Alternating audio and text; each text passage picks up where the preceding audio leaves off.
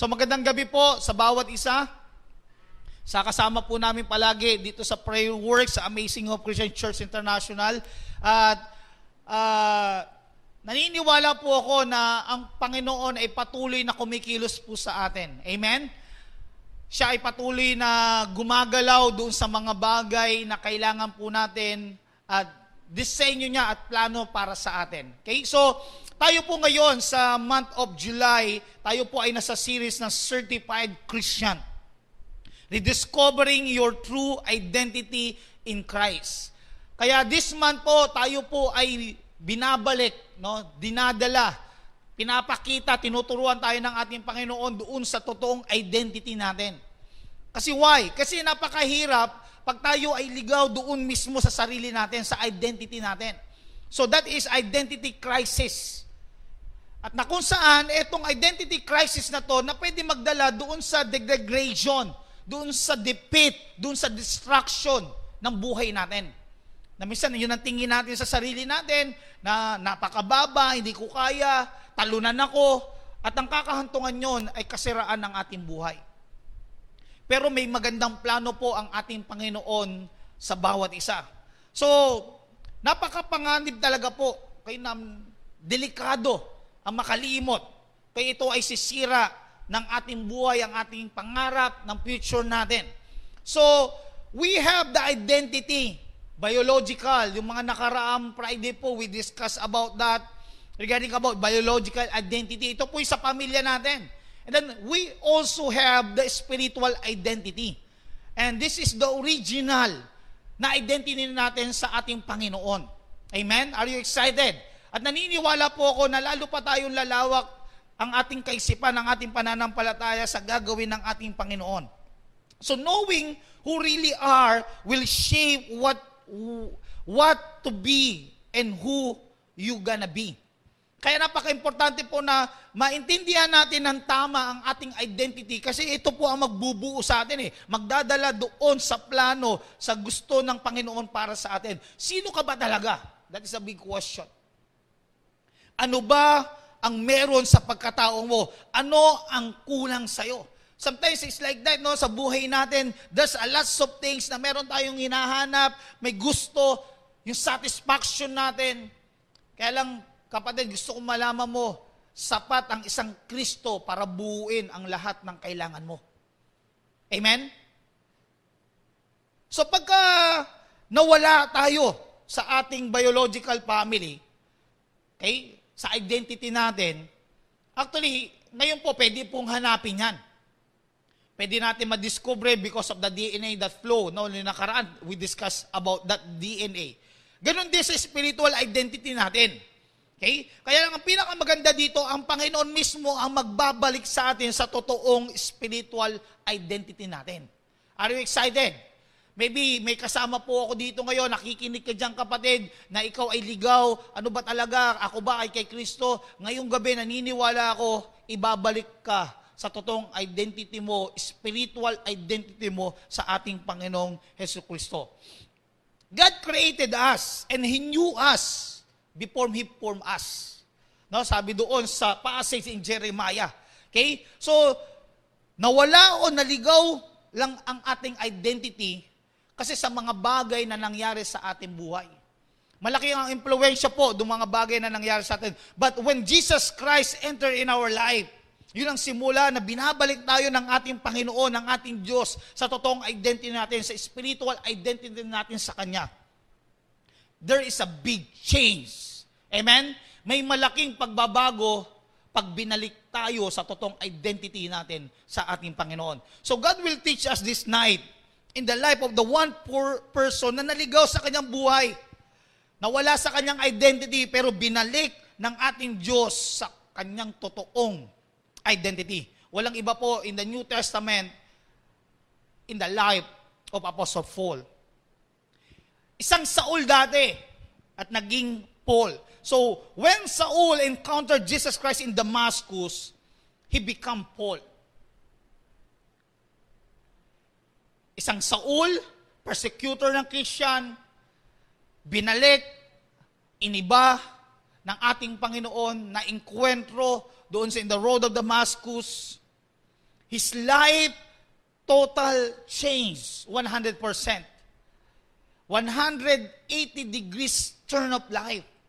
Pag naengkwentro natin ng totoo ang ating Panginoong So Kristo, kapatid, sisiguraduhin ko sa iyo, may matinding pagbabago na mangyayari sa buhay natin.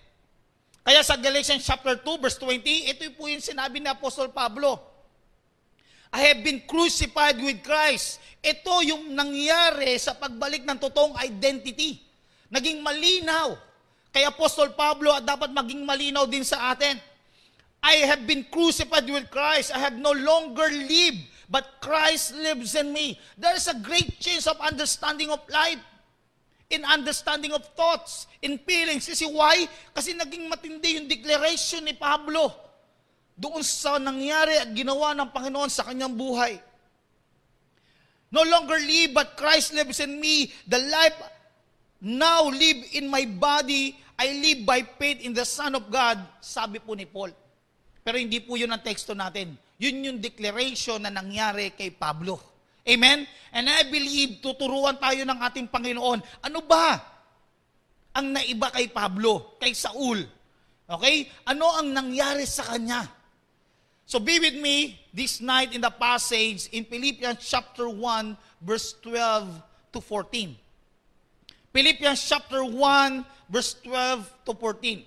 Okay, babasahin ko po siya sa NLT translation version. Okay, at sabayan niyo po ako diyan sa kanya-kanyang lugar, tahanan. Okay, open our Bible, Philippians chapter 1, verse 12 to 14. At sabi po dito, And I want you to know, my dear brothers and sisters, that everything that has happened to me here has helped to spread the good news Verse 13, For everyone here, including the whole palace guard, know that I am in chain because of Christ. Verse 14, And because of my imprisonment, most of the believers here had gained confidence and boldly speak God's message, message without fear. Pagpalain po ang salita ng ating Panginoon ngayong gabi. This is the situation of Paul because of Christ. Kaya malinaw doon sa verse 13, because they know that I am in shame because of Christ. May sitwasyon sa kanyang buhay, ang dahilan ay ang ating Panginoon Kristo, yung pag-spread niya ng gospel. Okay? Yung pag-share niya ng salta ng ating Panginoon. Pag na-enkwentro natin ng isang Jesus, mabubuo, mababago, mababalik ang totoong tayo kay Kristo. Amen? Dadaling niya tayo sa katotohanan na disenyo na sa atin. So, isang Saul na persecutor ng Christian dati, naging isang tanyag na apostol ni Kristo Jesus. Almost po nagsulat ng New Testament. Change will come when you encounter Jesus Christ in your life. Ano tayo maging pag tayo ay nakay Kristo. This passage are the situation of Paul in a prison.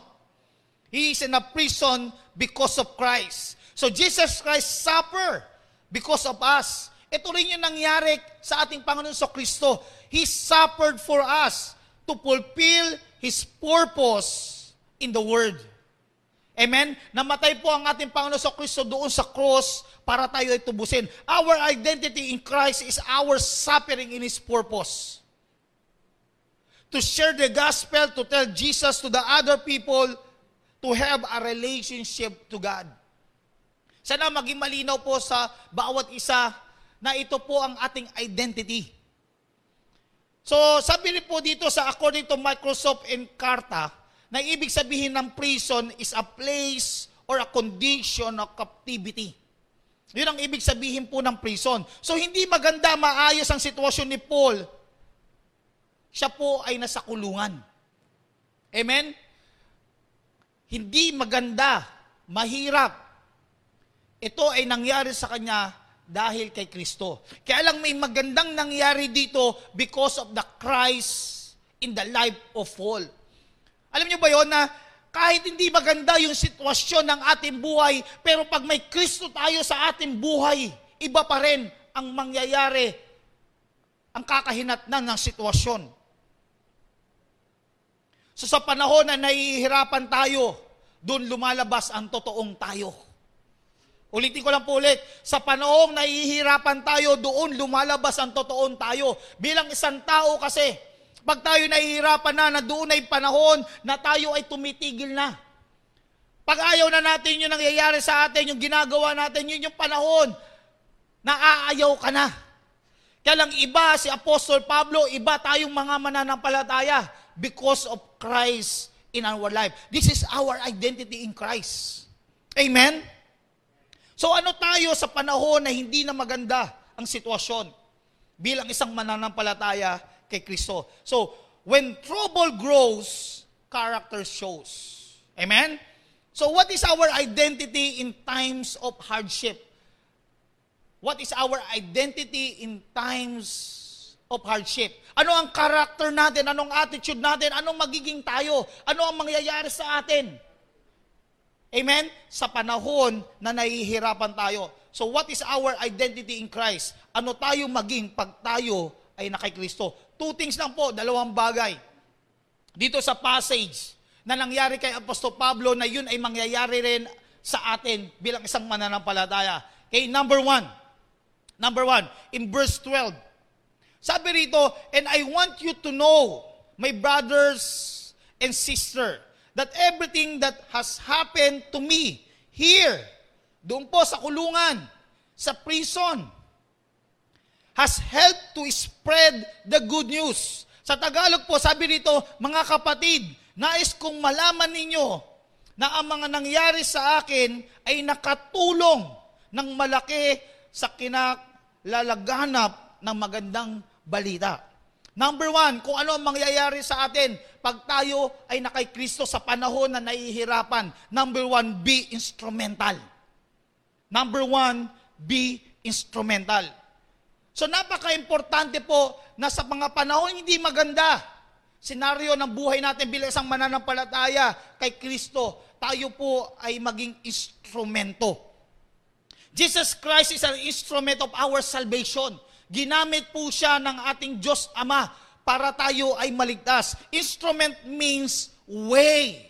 Amen? Siya yung daan, instrument.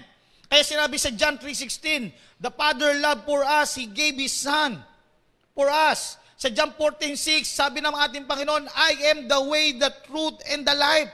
No one comes to the Father except through me. Instrument means way. Okay, ito'y ginamit ng ating Ama, ang ating Panginoon so Kristo. So ganun din yung nangyari kay Paul. At yun din ang mangyayari sa atin bilang sang mananampalataya. If we have a Jesus Christ in our life, tayo po ay instrumento to spread the good news, the gospel, the word of God. Paul as an instrument to spreading the good news, the salvation to the Gentiles. Amen? So naging instrumento ang buhay niya, naging daan para sa plano at kalooban ng ating Panginoon. Kaya napaka, napakaganda dito sa passage na everything that has happened to me. Alam mo yon pag ang Kristo ay nasayo, ano man ang mangyari sa buhay mo, you are an instrument to spread the gospel. Lumalabas ang salta ng Panginoon sa buhay mo. Amen? Kasi ito yung pinakamahirap sa atin bilang isang tao. Pag tayo nahihirapan na, bumibitaw na tayo, nawawala na ang Sang Kristo sa buhay natin. Nawawala na yung pananampalataya natin sa Panginoon. Bumibigay na tayo doon sa sitwasyon at naiiwan na natin ang isang Kristo na pumupuno sa ating buhay. Kaya tayo ay naliligay, na, naliligaw tayo, nawawala tayo sa identity natin, sa disenyo, sa plano ng Panginoon, kasi nahihirapan na tayo. Kapatid, sa pinagdadaanan mo ngayon, I don't know what is your situation. Malamang iniisip mo yung mga bagay na nangyari sa iyo. Itong mga nakarang araw, nakabuan. Itong mga darating na mga iniisip mo rin. Kapatid, sasamahan ka ng ating Panginoon, lalabas ang totoong ikaw kay Kristo. Manampalataya ka lang, huwag kang bibitaw sa ating Panginoon. Be instrument. Makikita ng mga tao sa paligid mo na kahit ganyan na nangyari sa iyo, may isang Kristo na kasama ka, na aalisin ka sa ganyang klaseng sitwasyon at gagamitin ka para maintindihan nila at ma- malaman nila ang salita ng ating Panginoon. Be instrument. Everything that has happened to me here has helped to spread the good news. Yung hindi pang magandang senaryo ay nakatulong pa. Wow! Hindi na mga maganda yung sitwasyon eh. Pero para kay Pablo, para sa isang mananampalataya na may isang Kristo, ito ay makakatulong pa para ikaw ay makapag-share. Amen? Sa mga bagay na hindi maganda sa iyo, kapatid, sa pamilya mo, sa mga kamag-anak mo, sa kakilala mo, ito yung pagkakataon na masabi natin ang salita ng ating Panginoon has been helped to spread the good news. Be instrument. Maging instrumento ka sa mga panahong hindi maganda ang sitwasyon. Ito ang ating identity. Dating persecutor, itong si Saul, itong Pablo, ng mga mananampalataya kay Kristo, kaya lang nabago, naging instrumento para maibahagi, kumalat ang salta ng ating Diyos. There's a great change in Christ. Amen? So dati ginagamit siya ng mundo para i-persecute patayin ang mananampalataya. Pero when he encountered Jesus Christ in life, naging malinaw at nagmanifest sa kanyang buhay, naging instrumento rin siya para ibahagi ang salta ng ating Panginoon. Change. May matinding pagbabago na nangyari. Kaya lang, kapatid, hindi madali. Hindi madali. Hindi madali ang sitwasyon ni Pablo. At naniniwala rin ako, may mga bagay din na hindi madali sa ating buhay. Kaya lang ito ang pagkakataon para maitaas at makilala ang ating Panginoon. Amen? So makikita yung identity natin kay Kristo if we will be an instrument to spread the good news, the Word of God. This is our identity. Instrument means way, kapatid. Maging daan ka para malaman ng ibang tao ang salta ng ating Panginoon. However, what is your situation is. Dapat ang lumalabas sa ating buhay, sa mouth natin, ay salta ng ating Panginoon sa panahong hindi maganda, sa panahon na maganda. Kaya maganda yung passage, everything that has happened to me. Here. Kasi si Pablo, naranasan niya rin marangyang buhay. May aral po, may kakayanan si Pablo, si Saul, dati. Kaya lang yun siya ay binago, binalik siya sa identity, ginamit siya ng ating Panginoon. Kapatid, sana ang buhay natin ay kagamit-gamit sa mga panahon na hindi maganda sa buhay natin. Sana hindi mabago yung buhay natin, yung kakayanan natin kay Kristo sa disenyo niya sa mga sitwasyon ng ating buhay. Maganda man, hindi man maganda, dapat ganun pa rin tayo sa ating Panginoon. Kagamit, gamit tayo sa ating Panginoon. Instrument means way. So maging daan ang ating buhay para maibahagi ang salta ng ating Panginoon. Yun ang nangyari kay Pablo. Nasa kulungan siya, kaya lang naging sitwasyon pa to para ma-share ang good news sa mga tao na nandun. Maging instrumento tayo.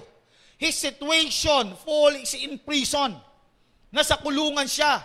Hindi madali ang kanyang sitwasyon pero nagawa niya pang mag-share ng salta ng ating Panginoon. Our identity in Christ, even we are experiencing hardship, is to serve the gospel, to spread the word. Because we have the word in our life. Kapatid, this is our identity. When we receive our Lord Jesus Christ, the Word is in our life. Kaya napaka-importante ng devotion sa ating buhay. Napaka-importante ng salta ng Panginoon sa ating buhay. Why? Ano ang ibibigay mo sa iba kung wala naman sa'yo? Amen? Kaya kung ang salta ng Panginoon ay nasa iyo, maibibigay mo rin yan sa ibang tao. Kaya naniniwala ako dito, ito ay nangyari kay Paul because he encountered Jesus Christ and na-disciple siya kay hinawakan siya ni Ananias na kinausap ng ating Panginoon.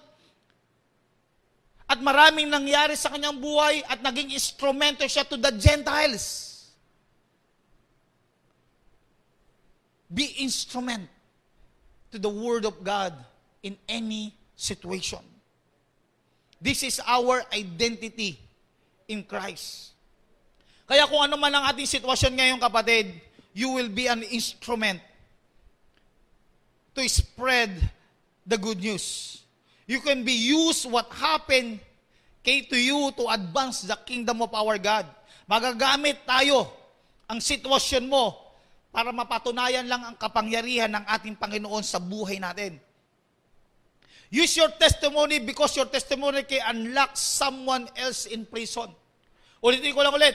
Your testimony okay, can unlock someone else prison. Yung sitwasyon mo, kapatid, ito ang magpapalaya doon sa mga ibang tao na kung saan ganun din ang sitwasyon sa buhay. Kaya kung ano man ang pinagdadaanan mo kapatid, magtatagumpay ka dyan. Kasi yan ay makikita ng ibang tao para magtagumpay din sila sa kanilang buhay dahil kay Kristo. Amen? Dyan sa lugar mo, palakpakan mo ang ating Panginoon. Pwede ka mag-comment dyan, pwede ka magpuso dyan, para maitaas lang ang, kapang, ang pangalan ng ating Panginoon. Amen? Your testimony can unlock someone else's prison. May lalaya sa mga kulungan ng ibang tao sa kanyang buhay. Alam nyo, ang kulungan, hindi lang naman to sa likod ng rehas. Kasi yun ang picture out natin bilang isang tao pagdating sa prison. That you are in chain. That you are in jail. You are in the, doon ka sa likod ng, ng rehas. Kapatid, ang pinakamatinding kulungan ay nasa labas ka ng prison. Ano yun? Kulungan sa gawa ng masasamang bagay. Kulungan sa impluensya ng masamang espiritu. Kulungan dun sa hirap na ginagawa ng mundo. Yun ang matinding kulungan. Kaya ang ating testimony bilang mananampalataya, ang salda ng ating Panginoon ay makikilala dahil sa ating buhay na mag-a-unlock ng buhay ng mga nakakulong sa mga tao na nasa labas lang, nasa paligid. Amen? Kapatid, your life is a great testimony because of Christ. And there is a lot of people na makakalaya dahil sa buhay na ginawa ng ating Panginoon sa buhay mo. Great testimony come from in a great test. Great testimony came from in a great test. Kaya ka may matinding testimony kasi may matinding test. Kaya kapatid, mapagtatagumpayan natin ang mga test na to because of Christ in our life. This is our identity. Ang identity natin, tayo po ay mananagumpay. Amen? We are conquerors. We are victorious because of Christ. And this is our identity. Ito ang disenyo natin sa ating Panginoon. Our identity with Christ show our testimony in our life. Kaya nga sa Tagalog, sabi ito, mga kapatid, nais kong malaman ninyo na ang mga nangyari sa akin, testimony, situation, test, ay nakakulong ng malaki sa kinalaganap, nakatulong ng malaki sa kinalaganap ng magandang balita. Yung sitwasyon ni, ni Apostol Pablo ay nakatulong ng malaki para ikalaganap to spread the word of God. Kaya naniniwala ako kapatid, ano man ang sitwasyon mo ngayon, kaya na igagamitin ng ating Panginoon. You are an instrument okay, to spread the good news, the word of God to other people, to unlock their prison in their life. Amen? Pangalawa. Pangalawa po, in verse 14, sabi po rito, and because of my imprisonment, most of the believers here have gained confidence and boldly speak in God's message without fear. Sabi sa Tagalog, dahil din sa pagkabilanggo ko, lalo pang tumibay ang pananampalataya ng karamihan sa ating mga kapatid sa Panginoon. At lalo rin silang tumapang sa pagpapahayag na magandang balita. Ano tayo? Ano ang identity natin? Ano mangyayari sa atin pag ang Panginoon ay nasa atin? Una, be instrumental. Second is be inspirational. Be inspirational. Our identity cry in Christ will be inspiration to the other people. Amen? Naging inspirasyon si Pablo sa mga kasama niya sa bilangguan, sa mga mananampalataya. Because of my imprisonment, most of the believers here have gained confidence. Hindi lang naman si Pablo ang nakakulong ng panahon na yon. Kasi sila ay kinulong dahil sila ay nagbabahagi ng salita ng Diyos. Kaya may mga believer din siyang kasama na nakakulong doon. Kaya lang, Paul is a leader of the believers. Kaya sinabi niya rito, because of my imprisonment, most of the believers here, magkakasama po sila doon, have gained confidence. Kapatid, magiging inspirasyon ka sa kapwa mong mananampalataya. Amen? Yung buhay natin. Huwag mong sayangin yung mga pagsubok na nararanasan mo. Use it to inspire others. Yung pinagdadaanan mong hindi maganda. Kapatid, huwag mong sayangin yung lesson. Kaya ang pinakamaganda sa buhay natin, may mga pinagdadaanan tayo, huwag ka mag-alala. Pag may pinagdadaanan ka, may patutunguhan ka. Be inspiration to the other people, to the believers. Ito yung nangyari kay Pablo. Huwag mong sayangin, kapatid. Inspire people because this is our identity in Christ. Ito ang disenyo niya sa atin na ang ating buhay kay Kristo ay isang inspirasyon sa mga ibang tao. Kagaya-gaya, kahanga-hanga, dahil kay Kristo na ginawa sa ating buhay. Amen? Most of the believers here have gained confidence and boldly speak God's message without fear. Inspiration can give you confidence and courage. Nakakulong sila nung panahon na yun, nagkaroon na ng takot. Nawala na yung kumpiyansa. Bakit ako'y kukulong? Ako'y nagsishare lang na naman ng gospel. Ba't ito ang nangyari sa akin? Ako'y nagpapagamit naman kay Kristo. Ayun, yung sitwasyon na yon. May mga sa atin, mananampalataya, nangyayari yon. Nagpapagamit ka naman kay Lord. Nagdi-disciple ka naman. Pero bakit ganito ang nangyayari kapatid? Gusto kong maintindihan mo. Lahat po yan ay test bilang isang mananampalataya bilang isang lingkod ng Diyos. Kaya yung mga mananampalataya dito, nakakulong sila. At kasama nila si Pablo. At bilang leader ng mananampalataya yung panahon na yon, most of the believers here are gain confidence in boldly speaking God's message without fear. Kapatid, inspirasyon ka sa kapwa mananampalataya mo dahil sa pagtatagumpay ng sitwasyon mo sa buhay. Be inspirational. At naniniwala ako dito bilang isang kabataan ka. At na naglilingkod sa ating Panginoon, nagme-make disciple, nag-aaral, sumusunod sa mga magulang. Pag ikaw ay young pro na, nagtatrabaho ka na, nagdi-disciple ka, nagtatrabaho ka, breadwinner ka sa pamilya, tumutulong ka kay nanay, tatay, inspirational. Una, kagamit-gamit ka, and then second, kahanga-hanga ka. Amen? You are a great model because of Christ. This is our identity. Marami mga taong tumitingin sa atin. Ang maganda lang dito, kumpiyansa at tapang. Amen? Tumatapang at nagkakaroon ng kumpiyansa ang mga tao, ang mananampalataya para mag-share din. Ganun ang nangyayari sa atin. 'Di ba? Kaya nagdi-disciple yung disciple mo kasi nagdi-disciple ka, nakikita sa ginagawa natin yung sinasabi natin. Be inspirational. Tumatapang yung mga disciple natin, yung mananampalataya sa paligid natin. Kasi sa ginawa ng Panginoon sa buhay natin, ito yung nangyari kay Pablo at mananampalataya yung panahon na yun sa imprisonment. Sa sitwasyon nila. Hindi maganda. Pero nagtagumpay ang salita ng ating Panginoon. Amen? Inspirational can give confidence and courage. Tumatapang ang ibang tao, nagkakaroon ng kumpiyansa ang ibang tao dahil nakikita ang isang Kristo sa buhay mo. Mahirap na walang kumpiyansa. Ang hirap. Ito yung degradation.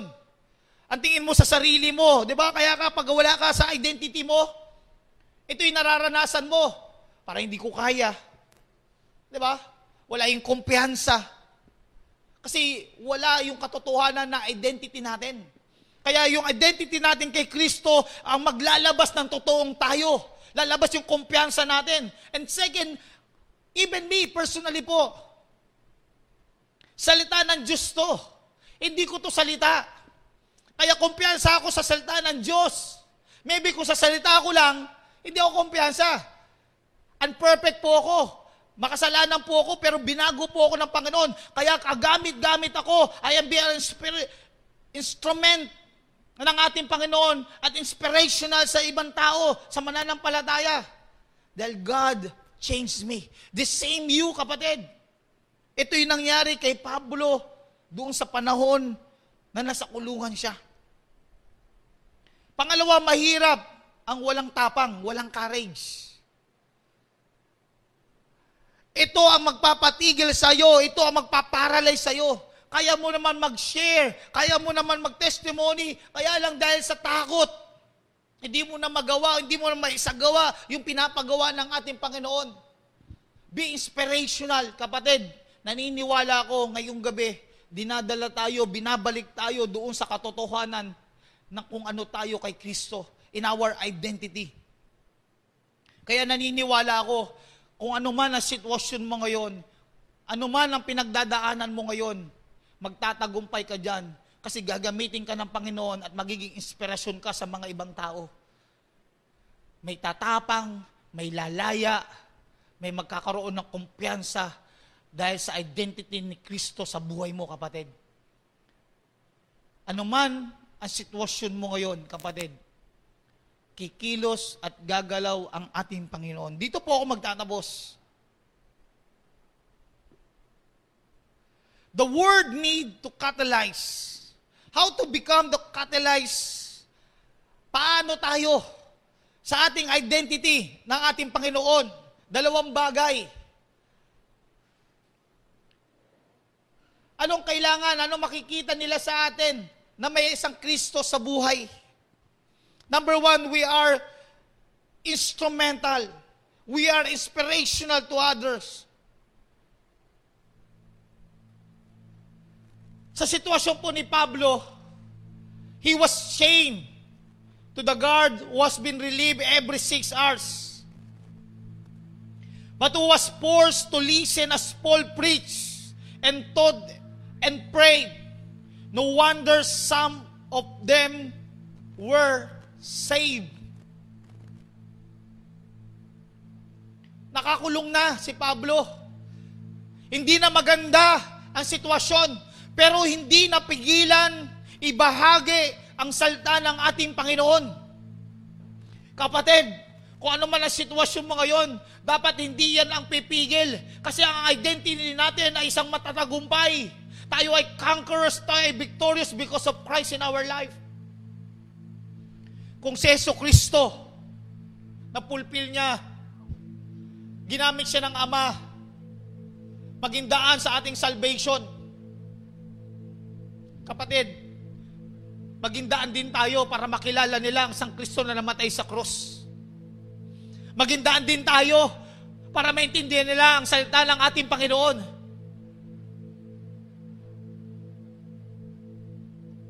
During these days, in that days, two years in Rome, Paul wrote the Philippians, the Ephesians, the Colossians, and the Philemon, the book in the New Testament.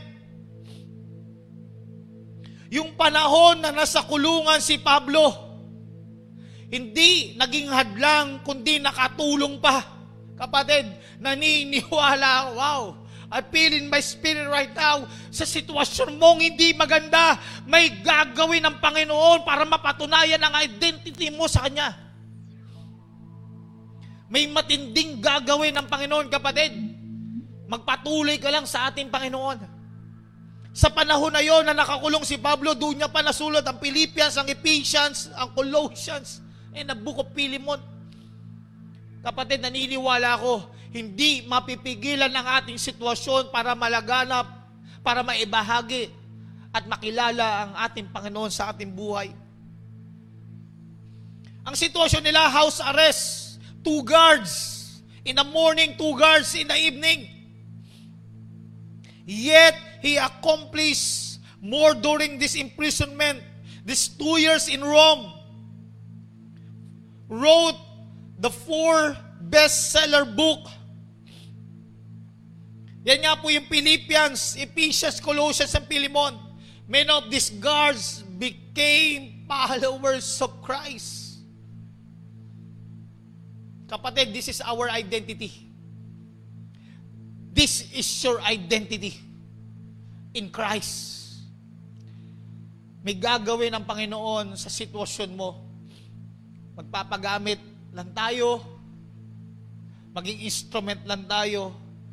Be inspirational. Ang buhay na may Kristo ay kahanga-hangang buhay sa panahong hindi maganda. You can be successful inside your prison experience. You can be successful inside. Even you are in the prison experience, in the hardship of life. Kapatid, ang totoong laban ay nandoon sa ating loob. When troubles grows, character shows. Sana kapatid, I pray, even the hardship that we've been experienced in different ways, makita pa rin ang isang Christ sa character natin, sa pinaghihirapan natin, at gagamitin ito para may makakilala sa ating Panginoon at gagamitin ka para may madagdag na kaluluwa sa kalangitan. What is the difference between Paul and the other prisonmen or the prisoners during that time? What is the big difference?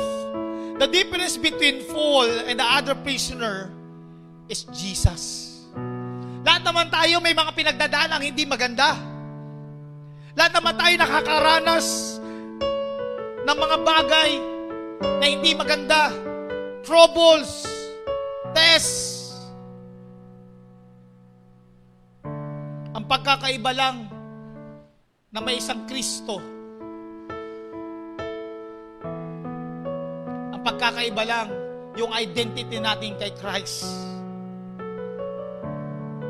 Maybe you are persecuted. Maybe you are in pain. Maybe you are in the darkest day of your life right now.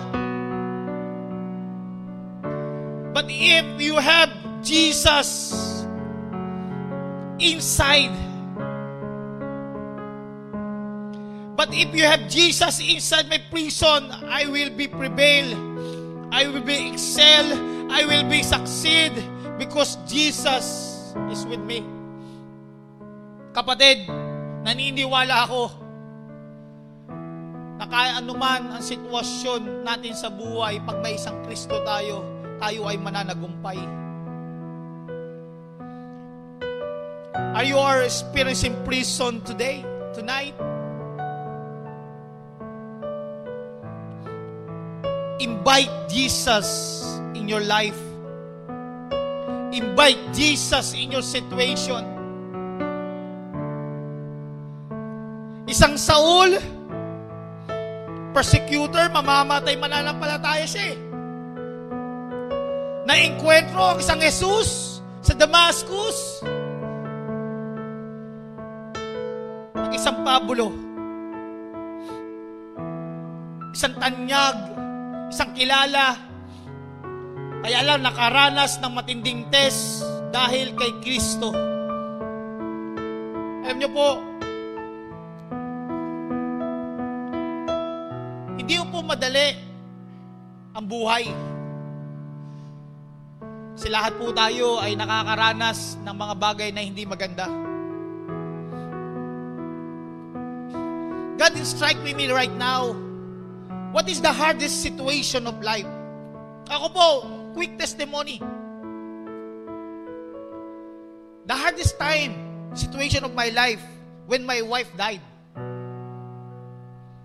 Ano, doon po, sa heart center. Actually, ano po yun eh, Mother's Day.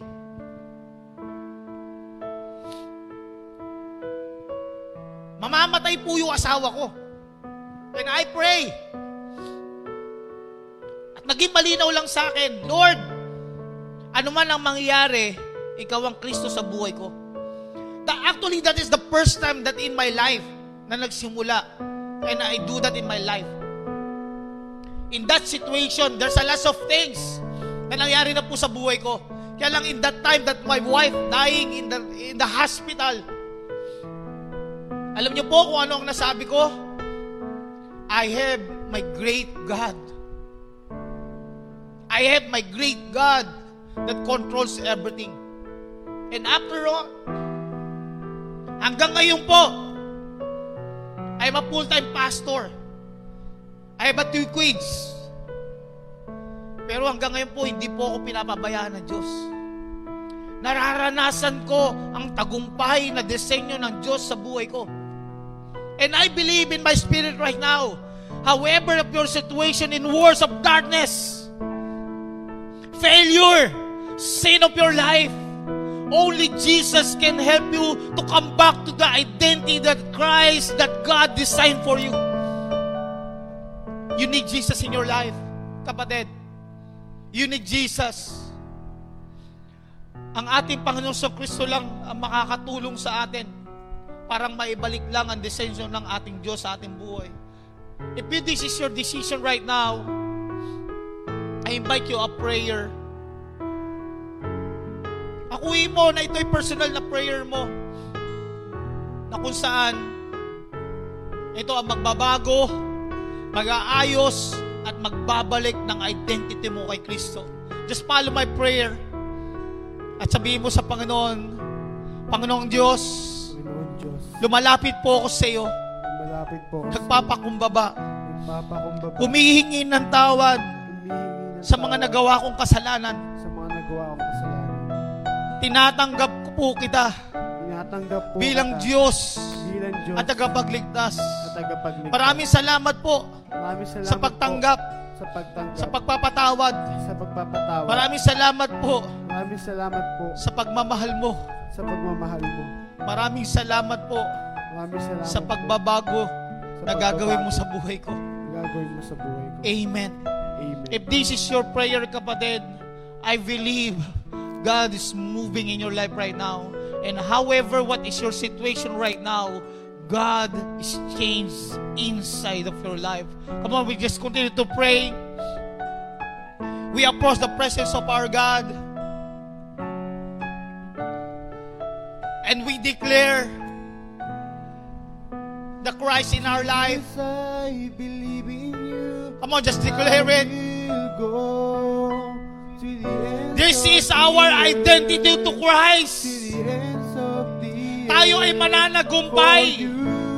However, however our situation, your situation right now, ma-overcome mo yan. Malalagpasan mo yan. Dadaan ka lang dyan. May patutunguhan ka.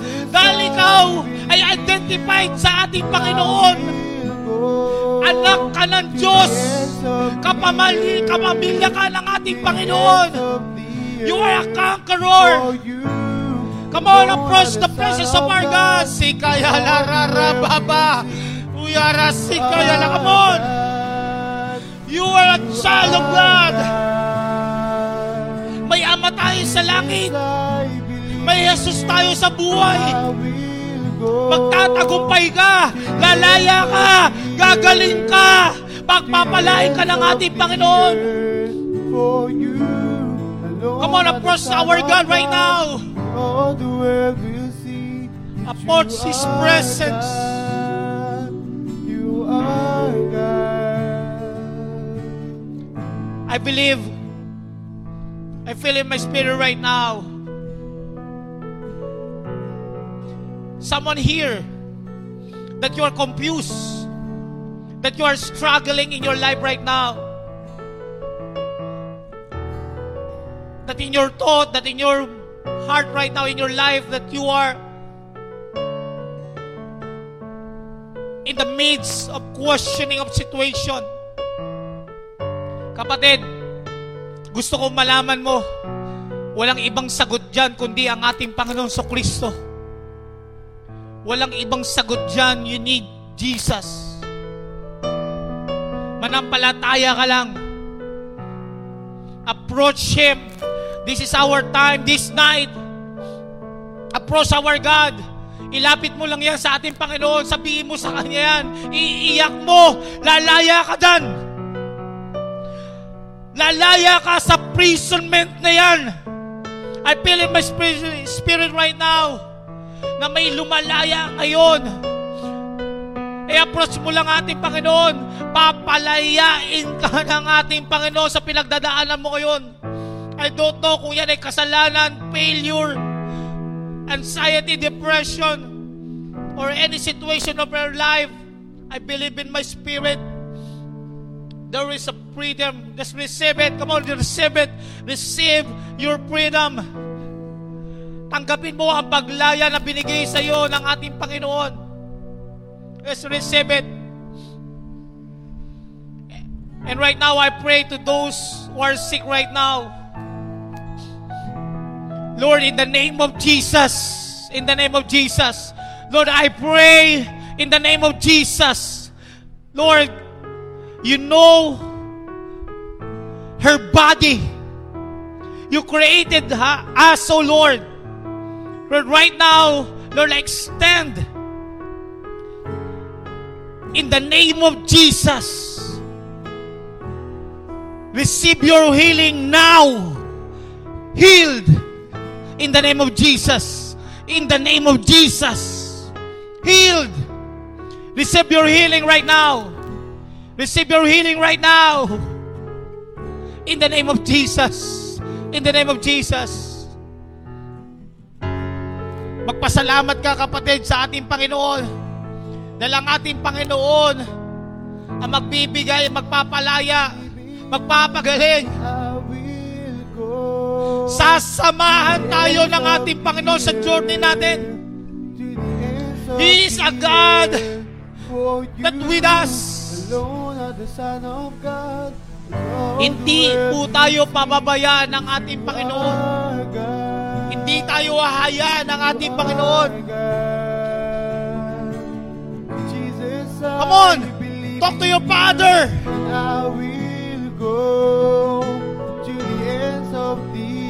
Approach the presence of our God. Uyara kaya raba baba sikaya laraba. Come on, experience to our God right now. Experience our God right now. Come on, experience our God right now. Experience our God right now. Don't stop. Don't stop. May matinding gagawin ang ating Panginoon. May gagawin ang ating Panginoon ngayon. Oh, just continue our God. For you alone are the Son of God, and all the world will see you are God. You are God. Hallelujah. Thank you, Lord. Come mga kapatid, sa oras po na ito, naniniwala po ako, tayo po ay pinalakas ng Panginoon. Tayo po ay tinanggap ng Panginoon bilang kanyang mga anak. Sinabi niya ang kanyang salita. Sino man ang tumanggap, manampalataya sa kanya, binibigyan niya karapatan na maging anak ng Diyos. Kapatid, kanina nanalangin tayo at and I want you to know, ikaw ay anak ng Diyos. At naniniwala ko, wala pang anak ng Diyos na pinabayaan niya. Walang anak ng Diyos na pinabayaan niya. Walang anak ng Diyos na hindi niya pinakinggan. And the Word of God to us, encourage us na mas lalong manampalataya sa Kanya, kapatid. Hindi porket may pangit kang sitwasyon, ay wala ka nang kayang gawin. Kapatid, kapag meron kang Kristo sa buhay mo, kahit pinaka pangit na sitwasyon ang meron ka, kaya mong lumaya dyan. And sa oras po na ito, I do believe that our prayer right now is very powerful and effective.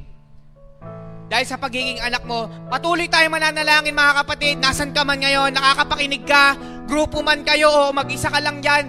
But right now, activate your faith. Manampalataya ka, mag- mag- maging excited ka lalo sa mga gagawin ng Panginoon.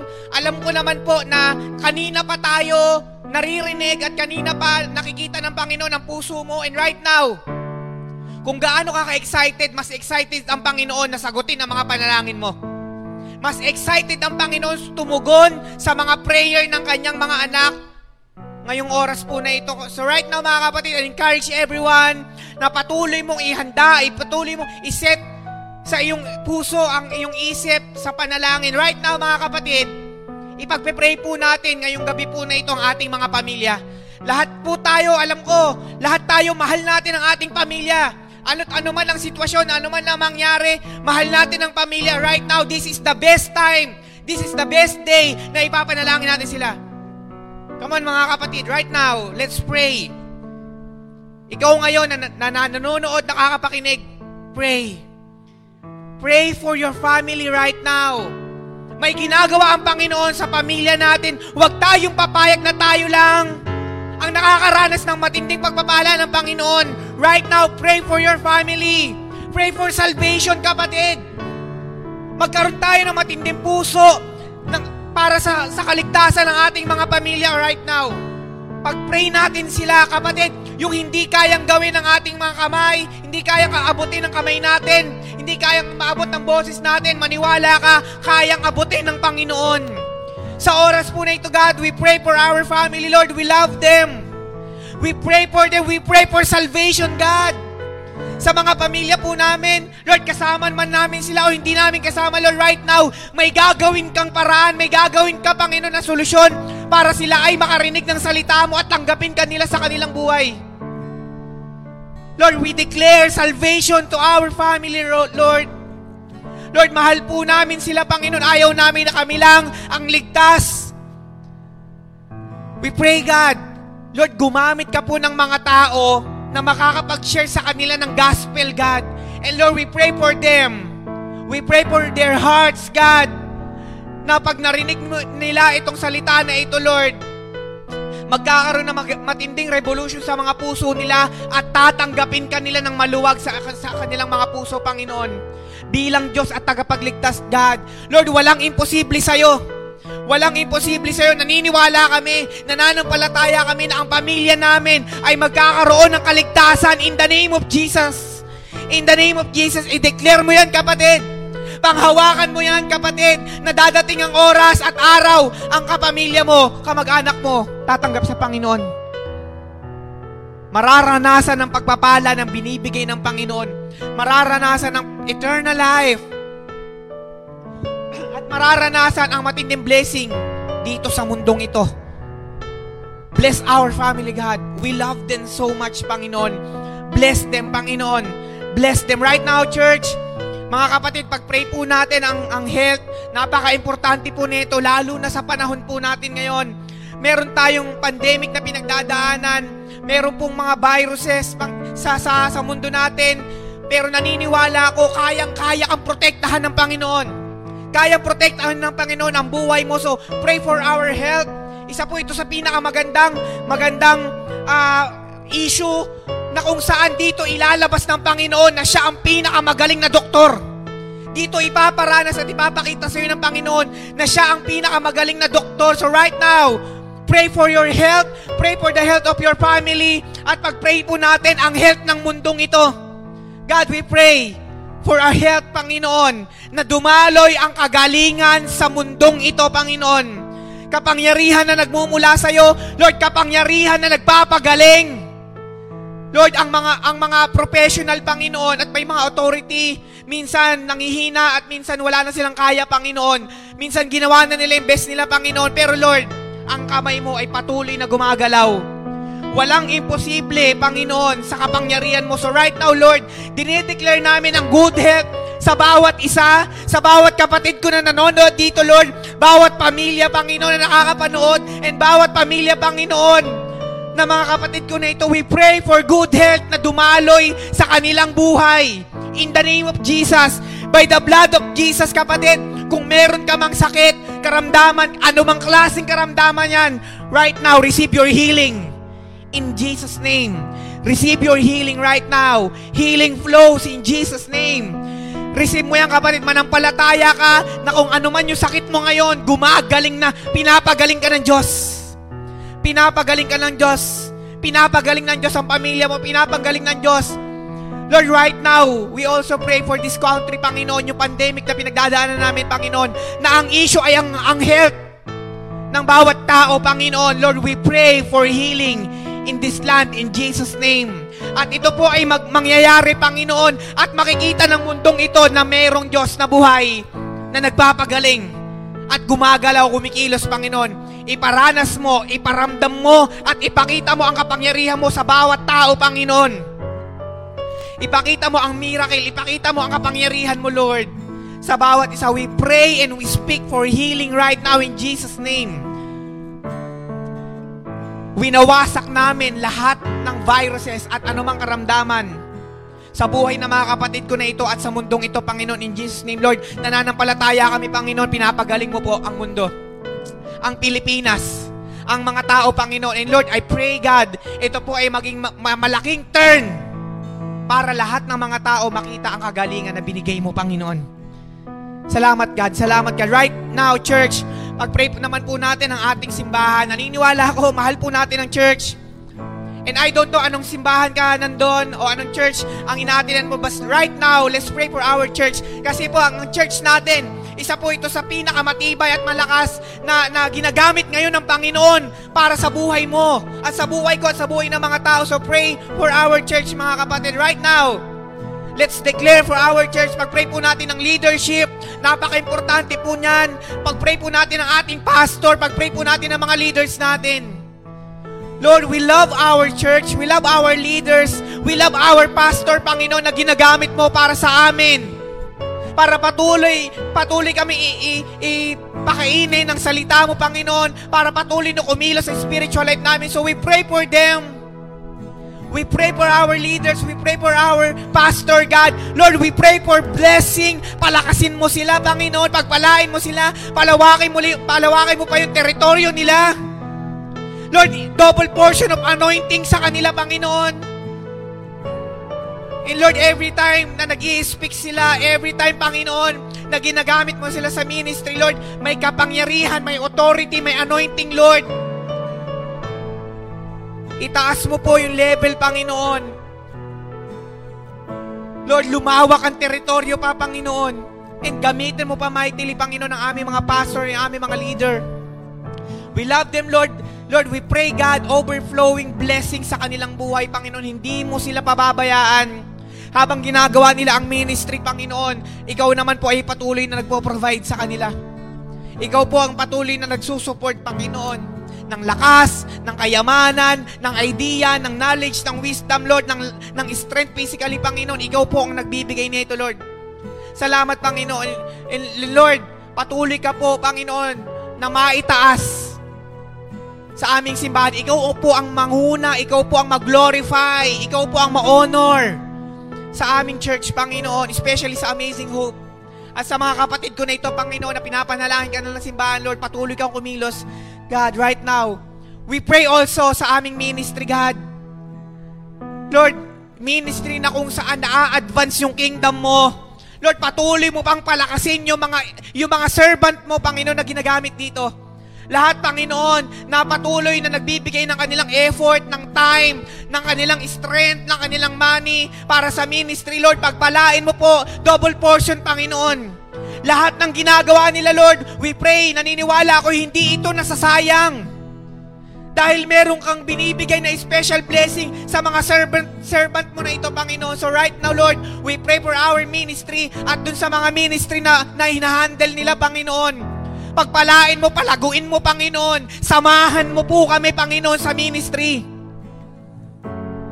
Itong ministry na ito, Lord, na may itataas ang pangalan mo, may advance ang kingdom mo dito sa mundong ito, Panginoon. We declare lahat ng ministry, Panginoon, na mga mana ng palataya, lahat ng mga lingkod mong tunay, Panginoon. We pray and we declare sa lahat ng ministry, Lord, mag-grow ito, Panginoon. Lord, hindi makahadlangan ng pandemic na ito ang mga ministry ng mga anak mo, Panginoon. Lalo itong mag-grow, lalo itong tataas, lalo itong maa-advance ang kingdom mo, Lord. At lalo nitong mag-glorify ang pangalan mo. Salamat, Panginoon. Salamat, Panginoon, sa ganitong klaseng trabaho na pinagkatiwala mo sa amin. Salamat, Panginoon. We pray for your, your overflowing blessing. Panginoon, sa lahat ng ginagawa mo, we, we speak, Panginoon, for financial breakthrough. Sa lahat ng mga kapatid ko dito, I don't know what is your situation in your financial, but right now, activate your faith. May ginagawa ang Panginoon. Pinagpapala ka ni Lord. May utang ka, hindi mo mabayaran. Magtiwala ka sa Panginoon, manalangin ka sa Panginoon, hingi ka ng wisdom sa Panginoon, bibigyan ka niya ng sagot at solusyon sa problema mo.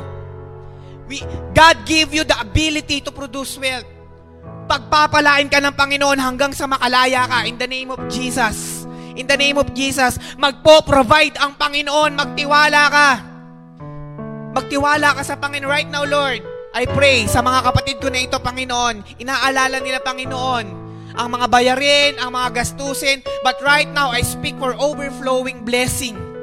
Lahat ng nananampalataya sa'yo, lahat ng naniniwala sa'yo, lahat ng sumusunod sa'yo, lahat na nagpapagamit sa'yo, Panginoon, I speak right now, pagpapalain mo sila. Kasi Lord, hindi mo pinapabayaan ang mga anak mo at mga taong sumusunod sa'yo. Hindi mo pinapabayaan ang mga tao na may ginagawa para sa'yo.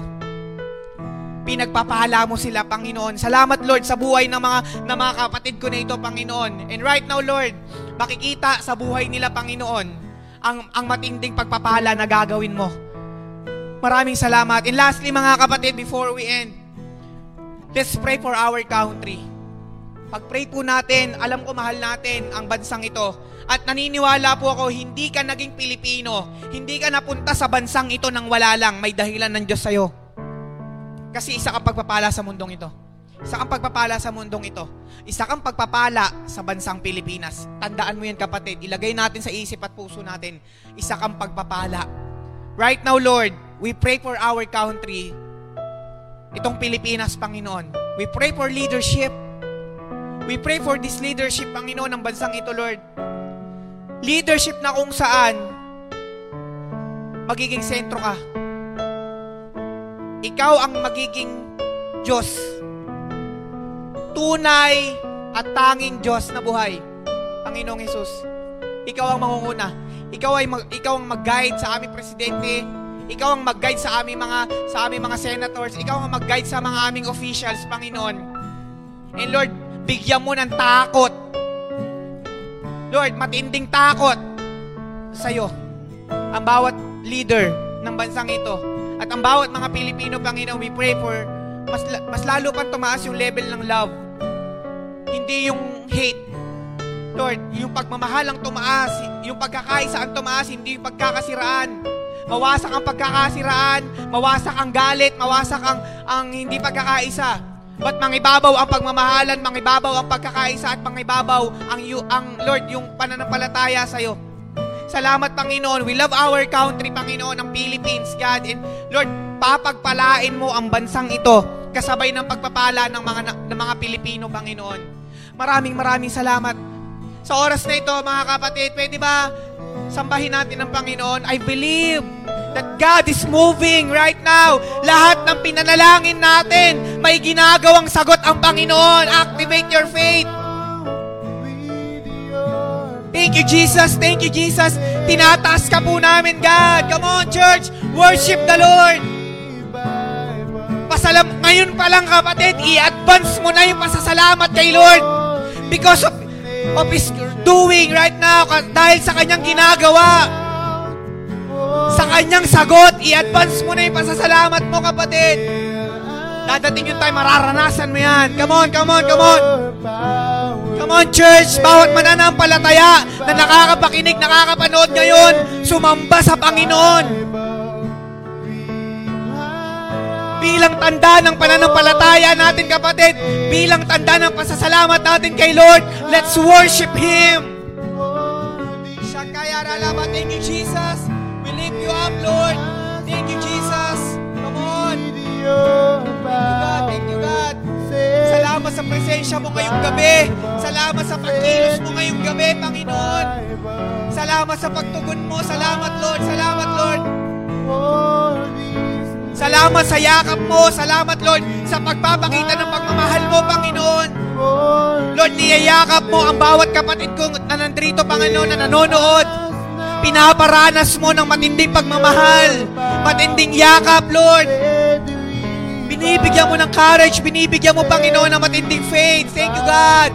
We worship you, Lord. Itinataas ka po namin sa aming mga buhay. Itinataas ka namin sa aming pamilya. Itinataas ka namin sa aming church. Tinataas ka namin sa aming country, Panginoon. In all aspect of our lives, Lord, we honor you.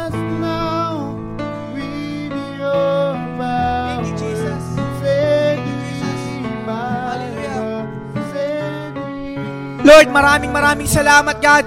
At lahat po ito, Panginoon, itinataas namin sa iyo na may pananampalataya at pagsamba, Panginoon, sa aming mga buhay, Lord. Maraming maraming salamat. Ngayon pa lang kiniklaim na po namin ito, Panginoon. Ang tagumpay na ito, Panginoon. At we pray, God, mas lalo ka pa po, Panginoon, makilala ng mundong ito. Maraming maraming salamat, Lord. Maraming maraming salamat. Ito po ang aming panalangin. Ito ang aming pagsamba sa pangalan ng Panginoong Hesus. Amen and amen. Come on mga kapatid, pwede ba natin palakpakan ng Panginoon? Hallelujah. Praise God. Woo! Thank you, Jesus. I believe that God heard us and surely answered us. Narinig tayo ng Panginoon at tutugon ng Panginoon. Amen po ba? Sa lahat po ng kapatid ko na kasama ngayon. Ah, again, thank you for joining us in prayer tonight. Nagpapasalamat po kami sa patuloy na pagsama mo sa amin and right now, at ngayong gabi po na ito, patuloy po tayo na magpanalanginan. Opo, no? Let's go to our prayer life every day of our lives. Manalangin po tayo, pag-pray po natin ng bawat isa. Then, kung meron po tayong ah, great experience, no? Dito po sa ministry natin na ito, kung may mga matitindi ah, experience or miracle na nangyari, may testimony po kayo, wag po tayong, ah, wag nyo pong Huwag po tayo mahiya na i-share ito sa amin. Just message us or text us. Ah, message nyo lang po kami sa sa ating ah, mga mo- social media accounts no sa Facebook sa you, o sa YouTube and Instagram but ah, contact us in Amazing Hope Christian Church International or sa Amazing Hope ah, Intercessors. Yan. So makikita nyo po yan sa FB. So amen. Sa this time naman po, Naniniwala po ako tayo po ay pinagpala ng Panginoon and right now, patuloy po natin sasambahin ng ating Diyos sa pamamagitan po ng ating pagbibigay. Ngayong, ngayong gabi po na ito, let's offer to God. Pero hindi po, tandaan po natin mga kapatid, hindi po tayo nagbabayad. Hindi po ito bayad sa sa ginagawa ng Panginoon sa atin, but ito po ay tanda ng ating pagmamahal sa ating Panginoon, pagmamahal natin sa ating ministry. Amen po. Kaya naniniwala ko, laging pinagpapala ng Panginoon yung kanyang mga anak na patuloy na nagiging cheerful, no, na magiging generous sa kanyang ah, sa kanya. Okay, so sa oras po na ito, alam ko naman na handa ka na and let's nakahanda na po ang ating mga offering. Ibigay po natin to sa ating mga online online ah way paano tayo makapagbigay. So, sige po, sa oras na to, let's pray. Yuko po tayo lahat. Lord, maraming salamat po sa isa na naman, Panginoon, na hindi, maka, hindi malilimutan experience, Panginoon, ngayong gabi. Salamat sa message mo sa amin. Salamat sa pag-encourage.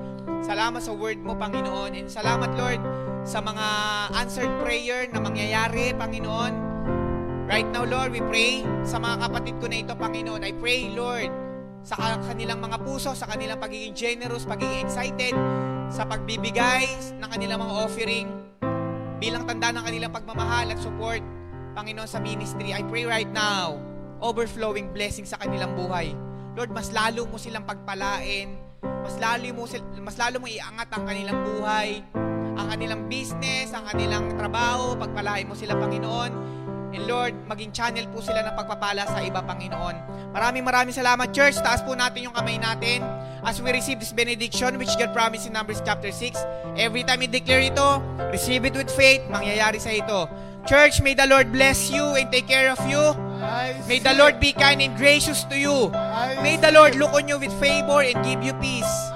Thank you, God. This is our prayer in the name of Jesus. Amen and amen. God bless everyone. See you next week.